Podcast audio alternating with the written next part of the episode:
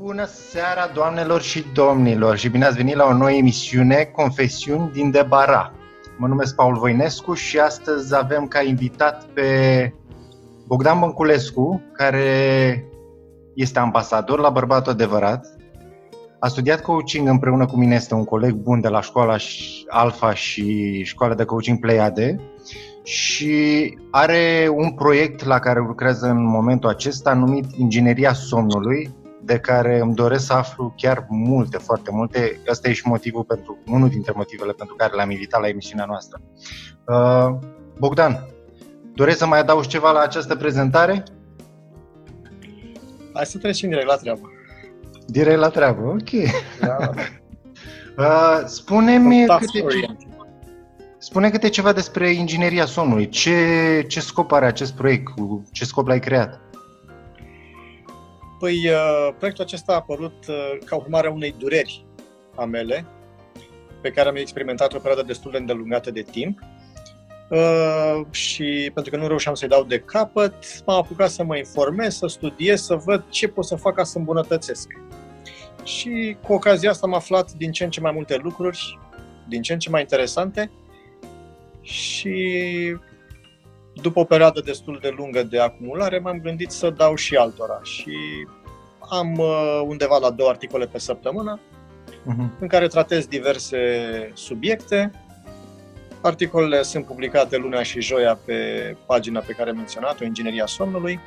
Uh, e vorba aia, ce mare inginerie poate să fie cu somnul ăsta? Te pui în pace, adormi. E, nu e chiar așa. Sunt foarte mulți, foarte mulți factori care influențează calitatea somnului, dacă vine, dacă nu vine, uh-huh. în ce condiții uh, se petrec lucrurile în timpul nopții. Practic, tot ceea ce facem pe timpul nopții are legătură cu modul în care ne simțim a doua zi. E un cerc vicios și somnul este doar o parte a unui flux în care suntem uh, pionii principali. Uh-huh. Uh, care a fost provocarea ta principală care te-a adus la acest proiect? Păi mă băgam în pat pe la ora 9 și la ora 3 dimineața, deci mă băgam la 9 seara și la 3 dimineața încă mă bucuram că m-am băgat la ora 9, dar nu reușeam să adorm. Mm-hmm. Măcar te bucurai. Mă bucuram că altceva nu aveam ce să fac. Dormeam cam o oră, o oră jumate pe noapte, două ore maxim. A doua zi eram zombie, nu se mai înțelegea nimeni cu mine și toată povestea asta a durat vreo jumătate de an. Mm-hmm până când ușor, ușor mi-am mai revenit. Practic, somnul nu e uh, ultima, uh, să zic așa, ultima redută. Somnul e o... sau problemele de somn sunt un simptom. Uh-huh.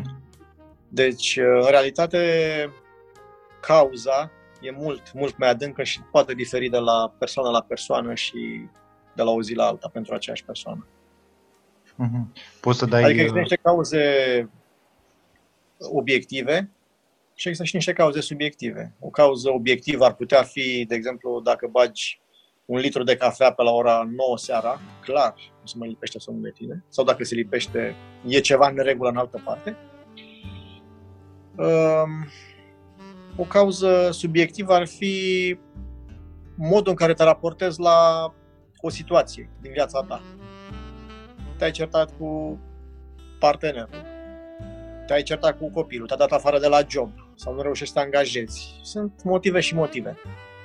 Mm. Unii pot să dormă foarte bine liniștiți, alții sunt un pic mai sensibili la genul ăsta de subiect. Uh-huh. Uh, pe pagina ta de Facebook uh, te-am spionat puțin și am văzut foarte multe postări legate de melatonină. Poți să ne spui ce, ce rol are melatonina în reglarea somnului și ce, cu ce scop există ea, de fapt, în organismul nostru? E, melatonina e unul dintre hormonii care are impact uh, principal în calitatea somnului. Uh, unele publicații îl numesc hormonul somnului, în realitate nu este un hormon al somnului, este un hormon care ajută, care potențează. Uh, și noi și șoarecii ne bucurăm de a genera melatonină și marea majoritate a noastră și a șoarecilor, tot în jur de ora 10 seara, au vârful de melatonină sau începem producția consistentă de melatonină. Uh-huh. Doar că omul este un animal este o vietate diurnă și noaptea doarme, șoarecele dormitează ziua și noaptea e foarte activ, când are și vârful de melatonină. Deci la el melatonina se secretă în cantitate foarte mare începând cu ora 10 seara, dar el nu doarme noaptea următoare. Adică firesc este să nu doarmă noaptea, firesc este să-și facă ce are el de făcut prin casă sau unde uh-huh. își mhm. face. Uh-huh. Uh, melatonina, în urmă cu vreo 20-25 de ani, a fost identificată ca fiind, uh, printre altele, unul dintre cei mai puternici antioxidanți pe care corpul îi produce. Este un hormon care, dacă este lăsat să-și facă treaba, ajută la întinerirea corpului, la uh, păstrarea sau îndepărtarea momentului uh, de îmbătrânire. Uh, într-o vreme chiar erau niște tratamente cu melatonină pe care le puteai face ca să, să mai stopezi un pic îmbătrânirea. Uh-huh. Astea sunt uh, efectele care sunt cunoscute la ora actuală. Probabil că peste 10-15 ani o să aflăm și de alte lucruri interesante pe care melatonina le, le face. Uh-huh. Și... Însă ce e important de știut este că dacă melatonina nu funcționează uh, și calitatea somnului uh, este slabă. În mod normal, noi, marea majoritatea noastră, secretăm melatonină începând cu 9 jumate 10 seara. Indiferent că suntem obișnuiți să ne culcăm la 2 dimineața, indiferent că suntem obișnuiți să ne culcăm la 9 seara. Uh-huh. Este ceva, ceva care pentru organismul uman este firesc să se întâmple la ora asta. Noi suntem uh, funcționând după un ceas, după un ceas biologic propriu fiecăruia. Uh, în decursul a zeci de mii de ani, sute de mii de ani de când, uh, uh, să zicem, subspeciile Homo, hominidele, uh, trăiesc pe Pământ, au funcționat după un ciclu natural noapte-zi. Ca multe alte viețuitoare de pe Pământ. Odată cu apariția luminii electrice, lucrurile s-au mai schimbat la om. Avem impresia că dacă lucrăm mai mult și dormim mai puțin, devenim mai productivi. Surprinzător, Google, NASA au investit milioane de dolari în cercetare privind somnul și au creat uh, camere în care angajații pot dormi la prânz, pentru că s-a constatat că după un somn de 20-30 de minute, mai mult, angajatul devine mai productiv, ca și când ar fi 9 dimineața și nu uh-huh. Mhm. 3-4 după amiaza. Oricum, în uh, în timpul unei zile există câteva momente la unele persoane, 1, 2, la altele 3, 4, de scăderea nivelului de energie și uh, practic ne trage, ne trage ziua la somn. Băi, deci e formidabil. Deci eu chiar uh, astăzi uh, mă gândeam, eu am un somn mai agitat și astăzi chiar mi-a venit, deci pe la 12 așa, deci pur și simplu nu mai reușeam să țin ochii deschiși și mă întrebam, zic, bă, ce, voi fi o leneș, ce, ce Dumnezeu se întâmplă cu mine? Și uh, ce mi-ai spus acum mi-a confirmat așa că, bă, totuși uh, am și eu, câteodată am și eu unele zile în care, bă, îmi doresc după amiază să dorm, să mă odihnesc. Pe urmă, nu știu, în alte zile nu, nu de obicei nu simt chestia asta. Da. Uite-te la incidența pe care, le-au boli, pe care le-au bolile de inimă la națiile care au uh, somnul de după amiază bine ancorat în uh, social, gen spaniolii sau grecii. Sunt curatele cele mai scăzute din Europa. Mexicanii și ei stau bine la boli de inimă. A, apropo de ce ai zis legat de apariția uh, hominis, ai zis? Uh, oamenilor. Subspecii. Da, da, da. Uh, nu știu dacă ai văzut uh, webinarul lui Greg Braden care a apărut acum ceva timp. Uh, îl găsești pe pagina lui. A spus la un moment dat un lucru care, nu știu, pe mine m-a fascinat, așa, faptul că ultimele studii au arătat că, de fapt, oamenii sunt pe această planetă de aproximativ 200.000 de ani. Și pe mine m-a lăsat așa puțin, puțin, deci e puțin pe lângă ceea ce vorbim, dar m-a lăsat așa puțin fascinat de subiectul ăsta, chiar îmi doresc să aflu mai multe despre el poate ajung și eu la un moment dat la cursurile lui. Da. da. Din uh. dovezile pe care le avem, cu, mă, cu măsurătorile care se pot face astăzi și din cercetările care s-au făcut de-a lungul timpului, de exemplu, este, hai să spunem, unanim acceptat că Homo sapiens a apărut acum vreo 70.000 de ani. Yeah. și a, a împărțit planeta cu cel puțin încă vreo 5-6 alte specii de homo. A, deci cam asta se adună la aia, 200 de mii. Cam asta ar fi. Presupun. Păi, uh, se, se pare că prima, uh, la un moment dat, o maimuță femelă a născut doi pui. Unul este strămoșul nostru și unul este strămoșul cimpanzeilor. Și chestia asta zice că s-ar fi întâmplat acum câteva milioane de ani. Uh-huh. Deocamdată sunt rezultatele unor cercetări, unor interpretări. Eu n-am trăit pe vremea aia și nu știu. Sigur? Nu știu ce să Pentru viața anterioară ai fost. Cu siguranță. Uh, din pădurile tropicale de acum un milion de ani. Da, cine știe. Poate aflăm la un moment dat și chestia asta. Uh, spune mai mult despre ce faci tu în cadrul acestui program. Ok, deci vine cineva la tine, are probleme cu somnul. Ce investigații faci sau ce faci tu mai exact ca să-l ajuți pe, pe Gică din Vale? Deci, așa cum spuneam mai devreme, problemele de somn sunt de fapt un uh, simptom. Problema este mult, mult mai adânc. Poate să fie o anxietate, poate să fie o depresie, poate să fie uh, o problemă asociată unei uh, tulburări mult mai grave de sănătate, unei boli. Uh, de exemplu, ceasul nostru biologic este coordonat de un uh, nucleu care ține de hipotalamus și care se numește nucleul suprachiasmatic. Uh, dacă îndepărtezi acel nucleu sau dacă îl uh, secționezi, ai de reglat uh, toată treaba. Lucrurile astea, uite așa, pentru cultura noastră generală, au fost prima dată identificate și corelate de către un neurolog, un neurolog austriac, pe numele lui, Constantin von Economu, născut la Brăila, dar mort la Viena.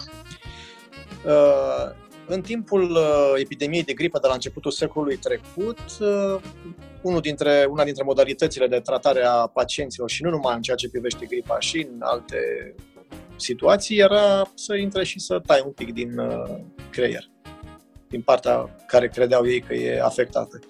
E, și a observat că în momentul în care se apropia de hipotalamus și mai exact de acel moț, nucleu suprachiasmatic, uh, somnul dintr-o dată devenea aleator, nu mai nu se mai, nu se mai putea prezice nimic, nu mai era nimic predictibil. Uh-huh. Și el a fost primul care a pus pe hârtie niște, și a făcut niște cercetări în ceea ce privește somnul. Cercetări științifice.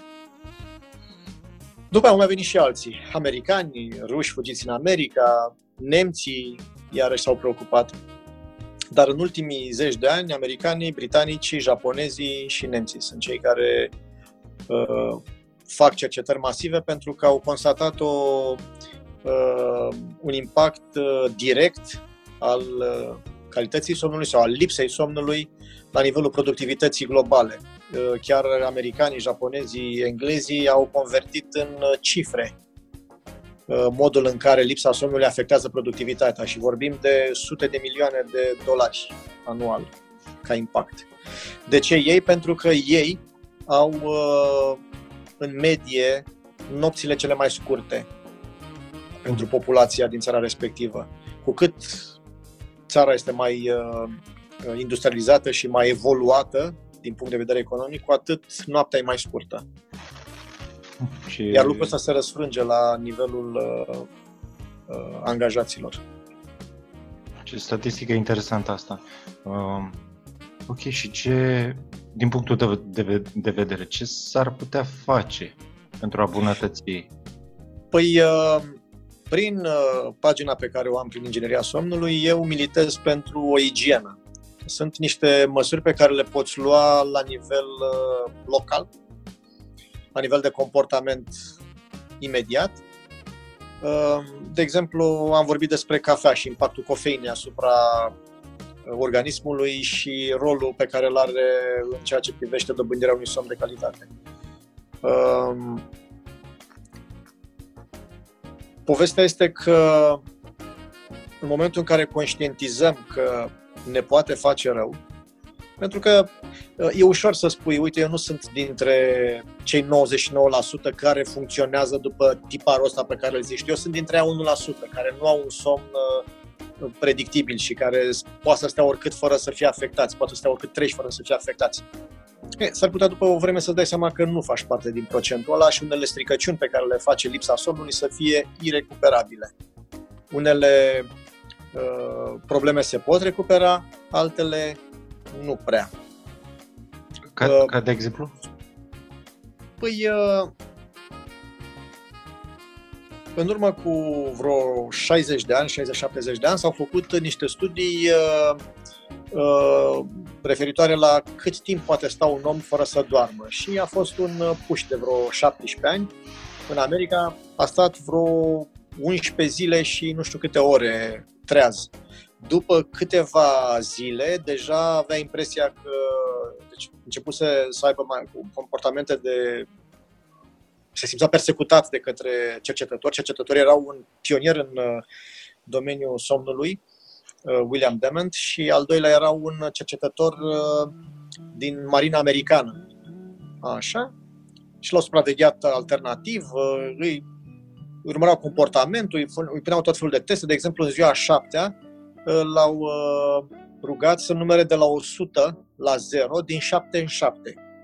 Și când a ajuns pe la 65, uh, a întrebat uh, da, ce m-a spus să fac, că nu mai știu. Deci erau au pierderi de memorie, iritabilitate în primul rând. Hai să ne gândim la faptul că în momentul în care ești privat de somn și au trecut cam 24 de ore de când te-ai trezit, uh, rezistența la insulină pe care o manifestă corpul este asemănătoare uh, simptomelor unui diabetic. Deci, uh, celula nu mai lasă insulina să intre și să scoată de acolo glucoza. Deci ne comportăm ca niște diabetici de grad 2 după o privare de somn de 24 de ore. Și asta ce înseamnă că ne Ce facem? Ce face o persoană care are Păi acumulează mai ușor kilograme, se dereglează producția de insulină, se dereglează digestia, ă, crește iritabilitatea. Ă, practic, ă, în timpul somnului se repun în funcțiune niște sisteme care toată ziua sunt inactive. În momentul în care adormim, ele devin active și Uh, se repară ce s-a stricat în timpul zilei. Somnul este pentru reîncărcarea bateriilor, în moment, printre altele. Este, de exemplu, unul dintre compușii care se generează în timpul zilei, se numește adenozină și este considerat ca un material rezidual al neuronilor. Uh, pe timpul nopții, adenozina, nivelul de adenozină scade, este curățat, este scos din, uh, din creier. Dacă nu ne bucurăm de o bucată de somn odihnitor, Uh, adenozina se acumulează în continuare și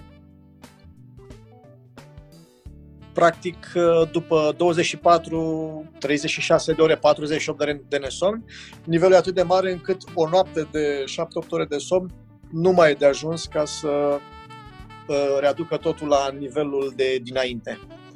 Ok, ok, păi și, ok, deci aia adenozina asta e la un nivel nepotrivit din punctul tău de vedere.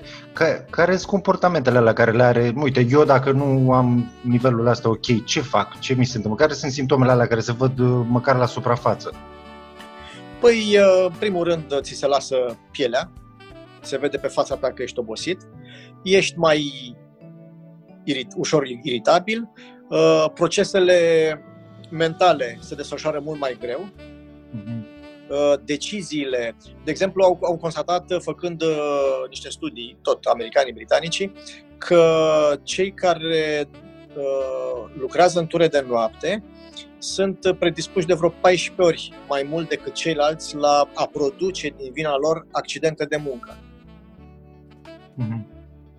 În țări uh, un pic mai civilizate, cum ar fi Danemarca, însoțitoarele de zbor de pe avioane care se pensionează și care au o anumită vechime, dacă la pensie descoperă că au o formă de cancer, în special la sân, primesc o despăgubire din partea statului. Statul a acceptat că lucratul în ture și un program neregulat de somn este, are potențial carcinogen și duce la apariția, dezvoltarea unui cancer. Uh-huh. Excesul sau lipsa somnului duce la creșterea estrogenului, inclusiv la noi la bărbați. Uh, asta, asta chiar e interesant. Cortizolul și adrenalina. Adrenalina mai puțin, dar cortizolul uh, nu-și scade nivelul. Pentru că și cortizolul are nevoie... Este? Ce face? Cortizolul este considerat a fi hormonul stresului. Dar are și el un rol, are și un rol pozitiv. De exemplu, dimineața când ne trezim, ne trezim pentru că a crescut nivelul de cortizol. Numai că prin ceea ce facem în timpul zilei și în timpul serii mai ales, ideea este să scădem nivelul de cortizol ca să putem adormi. Dacă rămânem blocați pe uh, luptă și fugi, deci dacă rămâne activ sistemul nervos simpatic, care nu e chiar simpatic, atunci nivelul de cortizol uh, este ridicat și ne e mai greu să adormim sau chiar dacă adormim, uh, nu ne bucurăm de un somn odihnitor. Uh, nu ne ducem în stadiile de sau nivelele de somn profund 3 și 4, somn delta. Rămânem în somnul superficial, care nu are același impact asupra regenerării la nivel celular a corpului nostru. Mm-hmm. Efectele, să zicem, dacă două, trei zile la două, trei nopți la rând nu dormi și după aia îți reiei programul, în scurt timp se șterg. Dar dacă devine un program obișnuit, să ai un somn de astăzi 4 ore, mâine 3 ore, poi mâine 7 ore, după aia iarăși 5 ore, uh, lucrurile astea dau peste cap organismul și mai devreme sau mai târziu o să clacheze. Mm-hmm. E un joc uh, hormonal foarte puternic aici, pe care uh, îl putem uh, prezice că se va întâmpla, poate nu neapărat cu exactitate și când. Dar dacă lucrurile continuă altfel decât ne este nouă firesc, da, se va întâmpla cu siguranță. Mm-hmm. Uite, eu chiar am trecut printr-o fază acum un an, un an jumate aproape. M-am autodiagnosticat cu burnout profesional și dormeam foarte, foarte prost și din câte îmi dau seama încă mai revin din, uh, din faza asta. Ce poți să recomanzi unui om care trece prin așa ceva și știu oameni care încă mai trec prin asta, trec prin burnout profesional chiar în momentul prezent? Ce pot face pentru a-și reveni mai repede mai, și mai eficient și mai bine pentru ei? În cazul burnout-ului, unul dintre lucrurile care ajută clar, în mod direct, este să găsească un terapeut și să stea de vorbă regulat cu el. Pentru că la burnout, ca și la alte probleme unde lipsa somnului sau calitatea somnului este afectată, e vorba, vorbim de un simptom. Deci burnout are în spate cu totul și cu totul altceva. Um, de exemplu, eu aveam o anxietate. Burnout-ul la burnout este altceva. De exemplu, la burnout uh, unul dintre lucrurile care îl pot genera este faptul că ai senzația, consideri că resursele sunt limitate și că dacă nu faci ceva, rămâi fără energie. În urmă cu câțiva ani uh, a fost un accident, să zic așa, în care o persoană a rămas încuiată din greșeală într-un container uh, container din asta frigorific. Și dimineața când, l-au, când au deschis containerul, l-au găsit uh, înghețat bocnă, l-au găsit vânăt de frig pe omul respectiv. Și s-au mirat pentru că acel container în noaptea respectivă nu fusese uh, cuplat la curent. Au fost 16 grade în container, la 16 grade încă reziști. Mm-hmm. El probabil că știa că în containerul ăla se pot face minus 20 de grade și și-a indus frica de acele minus 20 de grade și a murit înghețat, deși nu erau condiții pentru treaba asta. Mm-hmm. În momentul în care schimbăm percepția și reîncepem să considerăm că energia de care dispunem este nelimitată și dacă dau, la rândul meu mă încarc și nu doar mă golesc, burnout-ul dispare. Hai să ne aducem uh, aminte de cum era când eram copii. Dimineața ne trezeam, ieșeam la joacă și seara încă am mai fi stat. Aveam o energie inepuizabilă. Puteam să arăm, puteam să facem, să vânăm, să facem în toată pădurea, să fugim, să nu ne băga mama în casă. Nu știu, pe mine nu mă băga. Uh, dar pe măsură ce am crescut și am început să ne educăm, nu e bine să faci asta, uh, nu e ok să pui întrebarea asta, nu e ok să cere aia. Practic, am învățat cum să ne suprimăm energia asta și am dus-o la un mhm. nivel inconștient și a devenit un obicei. Energia există acolo și are nevoie să circule. Mhm. Deci, pentru cineva care a trecut printr-un burnout, aș recomanda să-și schimbe uh, modul de percepție la nivelul propriei energii. Dacă dau, nu rămân fără. E adevărat, din cuvinte sună foarte simplu și e foarte ușor. Realitatea e un pic mai complicată.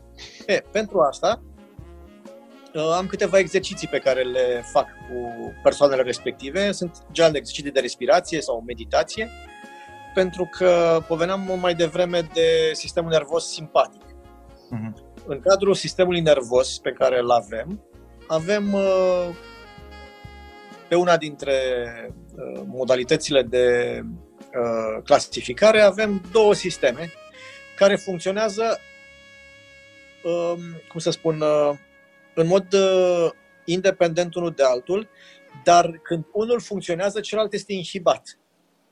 Când celălalt nu mai funcționează, automat funcționează celălalt. Deci avem pe unul dintre ele obligatoriu, de obicei sistemul luptă și fugi rămâne blocat pe on, rămâne blocat pe funcțional, iar sistemul celălalt, care are un alt moto, odihnește-te și relaxează-te, nu mai funcționează, nu mai intră să-și facă treaba. Și atunci nu ar trebui să ne mire că mâncăm puțin, dar totuși ne îngrășăm. Toate procesele care țin de digestie și de relaxare sunt inhibate.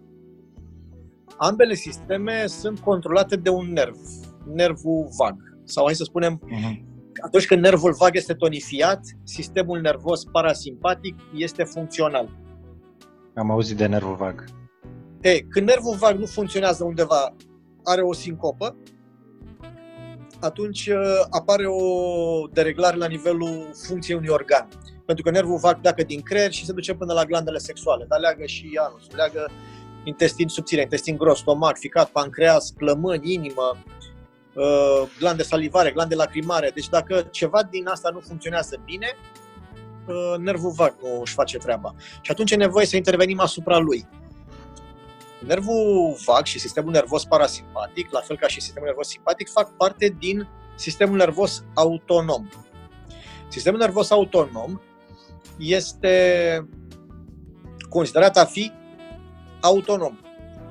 E, yoghinii de vreo 5.000 de ani spun că nu e chiar așa și că se poate interveni, se poate influența. În urmă cu vreo 10-15 ani uh, și medicina științifică a început să accepte și a rescris niște capitole referitoare la sistemul nervos autonom, care este considerat autonom la modul general, dar se poate interveni asupra lui. Și una dintre modalități este respirația. O avem la îndemână toți și atunci marea majoritate a exercițiilor pe care le fac eu sunt exerciții de respirație. Ah, mișto. Chiar am început de două săptămâni, am primit un exercițiu de la un coach care îmi spunea, ok, deci respiră, respirația 7-11 o numește coachul respectiv, în care uh, inspir timp de 7 secunde, țin vreo 1, 2, 3, 4 secunde, pe urmă 11 dau afară. Și adevărul mi-a spus că, băie, te va ajuta. Deci uh, vei scăpa de majoritatea stărilor de anxietate, de panică pe care ai.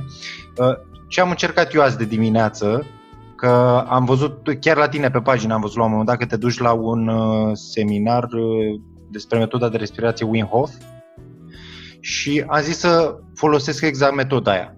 Deci mult mai rapidă. Pentru mine metoda Wim Hof de respirație din stomac, așa, deci uh, tot ce făceam prin respirația 7-11, în care trăgeam, țineam puțin pe urmă, de afară, prin metoda Wim Hof s-a instalat pacea interioară, liniștea și uh, sentimentul ăla de siguranță mult mai rapid, adică în 5 minute cam am terminat, nici 5 minute. Da, uh, da respirația ajută. Respirația indiferent, uh, mă rog, poate nu neapărat indiferent, uh, noi am pierdut uh, abilitatea de a respira corect, să zic așa, de a respira suportiv pentru noi. Uh-huh. Și în momentul când avem acea respirație rapidă, pe care o facem doar din zona claviculară, nu reușim să ne mai oxigenăm corespunzător. E, respirația ughină completă, și alte tipuri de respirație pun accent pe a face lucrurile, a ne reîntoarce către modul în care respiram atunci când eram copii. Uh-huh. Uh-huh. Și um, metoda asta de respirație se instalează după un anumit timp, adică bănuiesc după ce o E nevoie practicăm. de practică. Da. E nevoie de practică multă ca din uh, modalitate de respirație conștientă să devină inconștientă, dar să o faci uh, ca și când ar fi conștientă. Are, are legătură și cu felul în care gândim? Cu siguranță. Noi suntem uh, influențați de, uh, cum să spun, so- somatizăm emoțiile. Mm-hmm. Uh, dacă stai de vorbă cu uh, un yogin, uh, o să-ți poată spune foarte multe despre, despre tine și despre blocajele pe care le ai, pentru că sunt niște tipare uh-huh. în șolduri, în umeri, în uh, deschiderea pieptului. Da, și ele vin ca urmare a unor atitudini pe care le avem față de diverse evenimente din viață. Da, și deci de fapt, că acum, nu știu, simt așa că de fapt aici e rădăcina undeva în atitudinea noastră față de Uh, dacă amândoi suntem uh, martori ai unui eveniment, fiecare îl înțelegem în mod diferit, pentru că avem filtre diferite, background-uri diferite, ne raportăm în mod diferit la el. Uh-huh. Pentru același eveniment, tu poți să rămâi indiferent, pe mine poate să mă zguduie fantastic. Uh-huh. Poate să te și bucure. Da, poate să mă și bucure. Dar, în general, de bucurie nu-ți uh, strici uh, funcționarea sistemelor din corp. Și, de, deci, tu la, în acest proiect, să înțeleg că acționezi pe mai multe arii că atunci când vine un client, adică și pe partea de gândire, tipare comportamentale și uh, respirație, mm, mai e ceva ce vrei să adaugi? Mai e ceva ce eu nu văd? Păi, uh, proiectul meu are patru elemente, să zic așa, pe care insist. Uh, și l-am denumit AMO, muniție, în limba engleză. AMMO. A, alimentație, M, mișcare, M, meditație și O, odihnă. Practic, o luăm pe toate cele patru direcții. Alimentație. E de la sine înțeles că e unul dintre fundamentele unui mod de viață sănătos sau nesănătos. Mișcarea. Dacă o faci în mod haotic, beneficiile pot să lipsească, ba chiar poate să fie, uh, pot fi, uh, zicem, efecte adverse. Dacă o faci inteligent, beneficiile pot fi mult, mult uh, potențate. Partea de meditație. Aici la meditație am băgat și uh, exercițiile de respirație, uh, e practic partea de relaxare. Mm. Um, e una dintre modalitățile. De, de exemplu, și alimentația are impact asupra funcționării nervului vag. Prin, de exemplu, dacă, uh, să zicem, uh, forțezi pancreasul să secrete insulină într-una, într-una, într-una și nu dormi, și deci suprapui uh, o alimentație dezechilibrată cu lipsa somnului, riscul de a, de, de a uh, declanșa un diabet de grad 2 este foarte mare. Mm-hmm. Uh, adică, practic, se amplifică exponențial. Mm-hmm. Uh, după vreo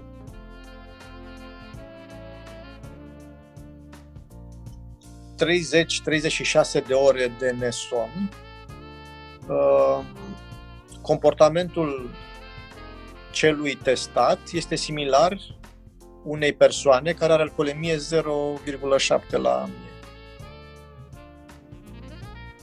mie. Sau 7 la mie, pardon. Deci ne îmbătăm, ne îmbătăm. Exact, exact. Reacțiile sunt mai întârziate. A, deci cine vrea de acum să se relaxeze poate să nu doarmă, să nu se alimenteze corect și se distrează ca atunci când beau o sticlă de bere, nu? Da, da, da. Și dacă ai mai turnat și o bere și n-ai dormit noaptea și te-ai uitat la volan, efectele se... sunt din ce în ce mai mari.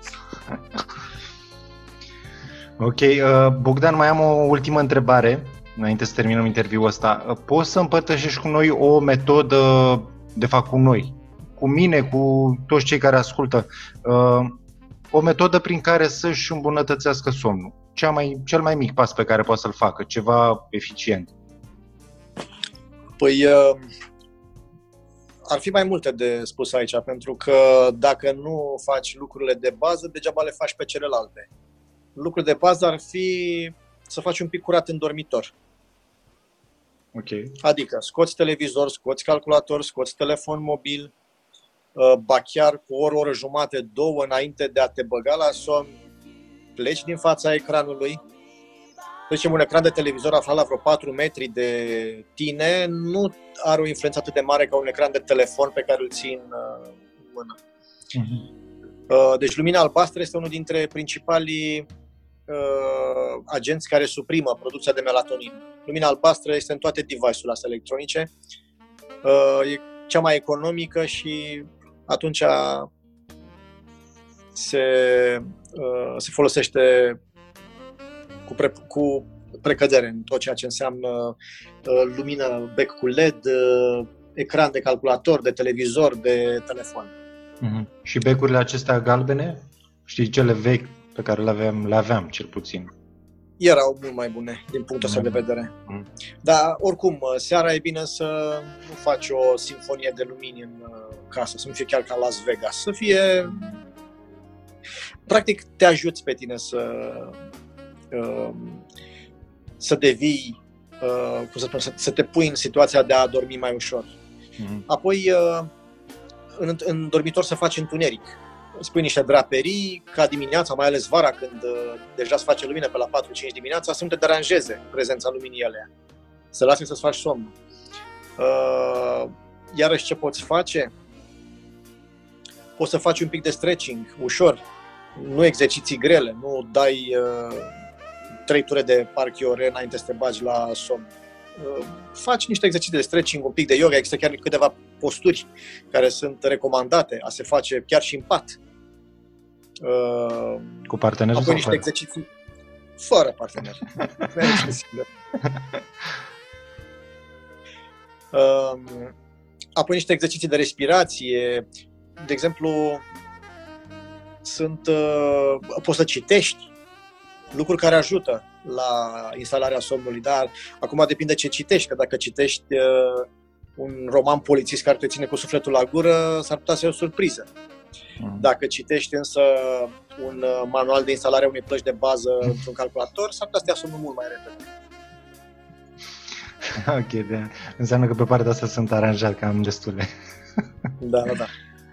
Okay. Dar pe lângă asta mai sunt și alte lucruri pe care le poți face tot timpul, în timpul zilei, care te ajută seara la culcare. De exemplu, după ora 1-2 după amiaza să lași cofeina și ceaiul deoparte. Uh, cofeina are o perioadă de înjumătățire de undeva între 5 și 8 ore.